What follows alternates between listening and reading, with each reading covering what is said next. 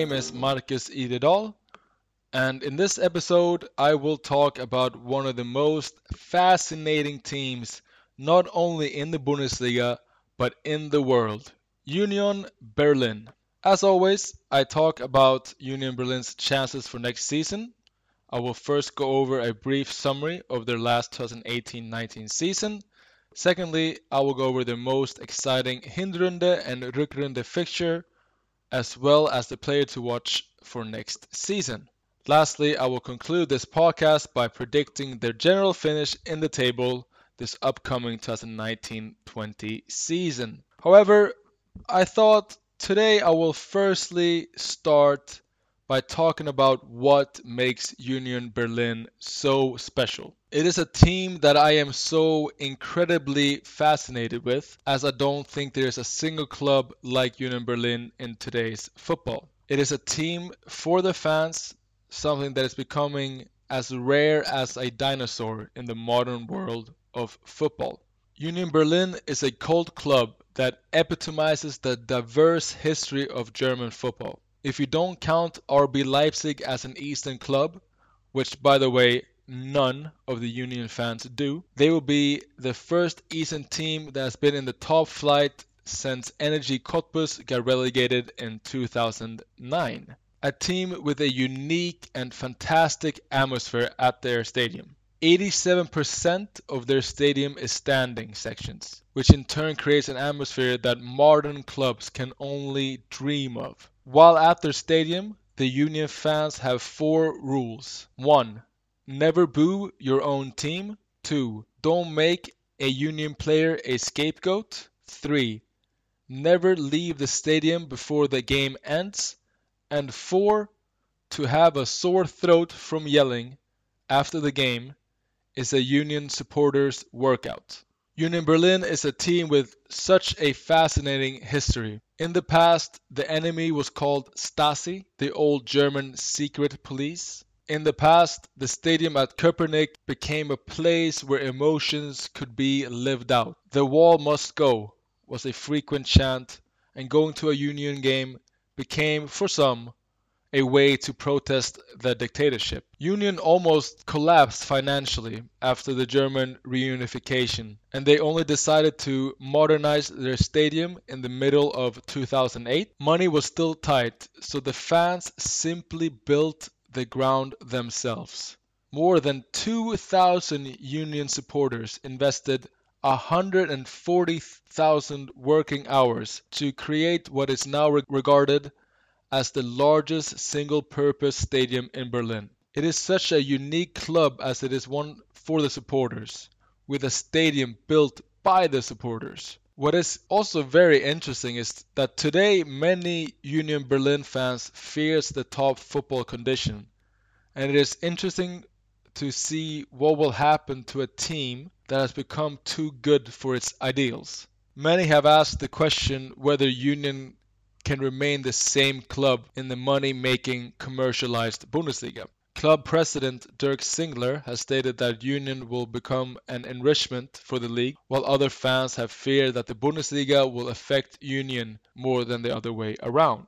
After a victory match, which meant an unexpected second place in the table a few years ago, a new song was suddenly heard from the stands at Köpenick. So ne Scheißen, wir stiegen auf, which means, and pardon the language, oh shit, we are going up. Sure, it was a song that should not be analyzed too seriously, but it had some seriousness to it. Just like St. Pauli, for example, the importance for Union Berlin fans is not to compete in the highest divisions. It's not to win trophies, but the importance for them is to keep the unique, non-commercial atmosphere. While many of the Union fans has dreamt of seeing their team playing in the top flight, I think also many are not sure if it is an atmosphere that will suit their way of going to a football game. What is sure is that Union Berlin is a club for the supporters with traditional values, and that is something that is truly unique in the modern game.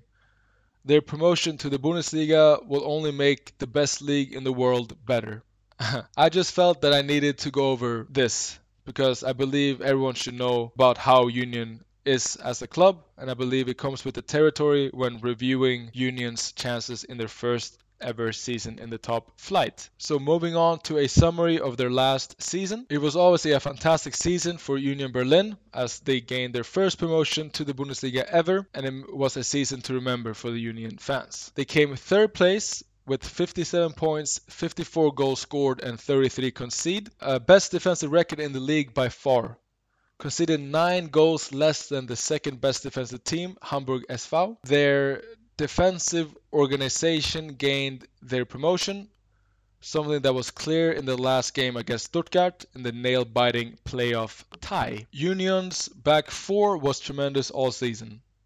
Center backs Florian Hübner and Marvin Friedrich has been fantastic, with Friedrich playing every single second of the season. The fullbacks Christopher Trimmel and Ken Reichel are both 32 years old and have been tremendous. Their Swedish striker Sebastian Andersson was extremely important in his target player role, and he provided Union's wingers and midfielders with great link-up play, and he scored 12 go- goals himself. Other standout players were the central midfielder Grischa Prömel and goalkeeper Rafa Gikiewicz. So, for next season, what games can we look forward to the most? Well, let me tell you.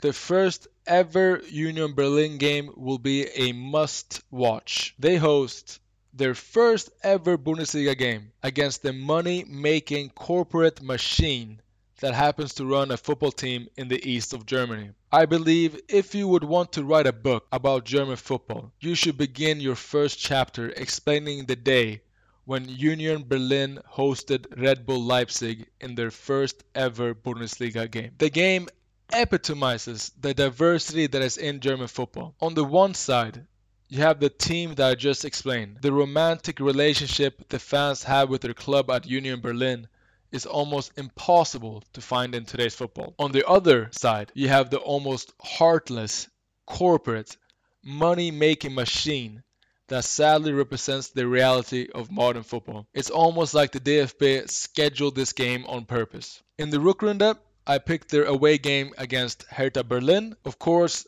this game will be unique in itself. If you've never been to Berlin, I can tell you that it, it is a city that has history on every corner. It is also a city where it is very visible, still to this day, where the communist East was and where the capitalist West was. Union against Hertha is more than just a football game because of this reason. Moving on to players to watch for this upcoming season. Union Berlin has have made some very interesting transfers. They have permanently signed Suleiman Abdullahi from Braunschweig for 450,000 pounds after he was loaned out to Union for the 2018-19 season. Abdullahi had a moderate successful time at Union, although he did score one of the goals against Stuttgart in the relegation playoff. He is only 22 and he looks like a lad who has his best years ahead of him. They also signed Anthony Ujah from Mainz for around 2 million euros.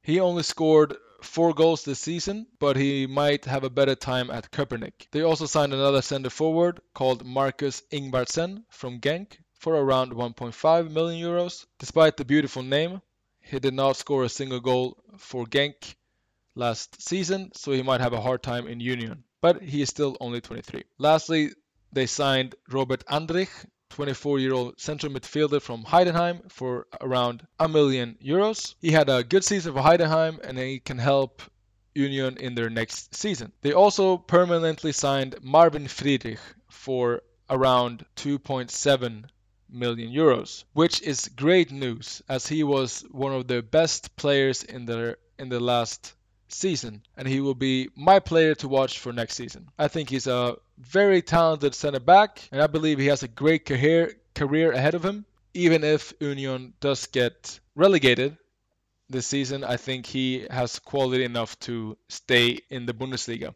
Before concluding the episode, I will mention my expectations for uh, of Union for next season. Union had one of the oldest average squads in the league, which could work in their favor for one season, as they need experienced, level headed players to stay up. But obviously, and I think they are, are already starting to do this, they need to think of possible replacements. I do believe their defense might be able to save them for at least one season. Every home game will be a possibility for Union to snatch three points.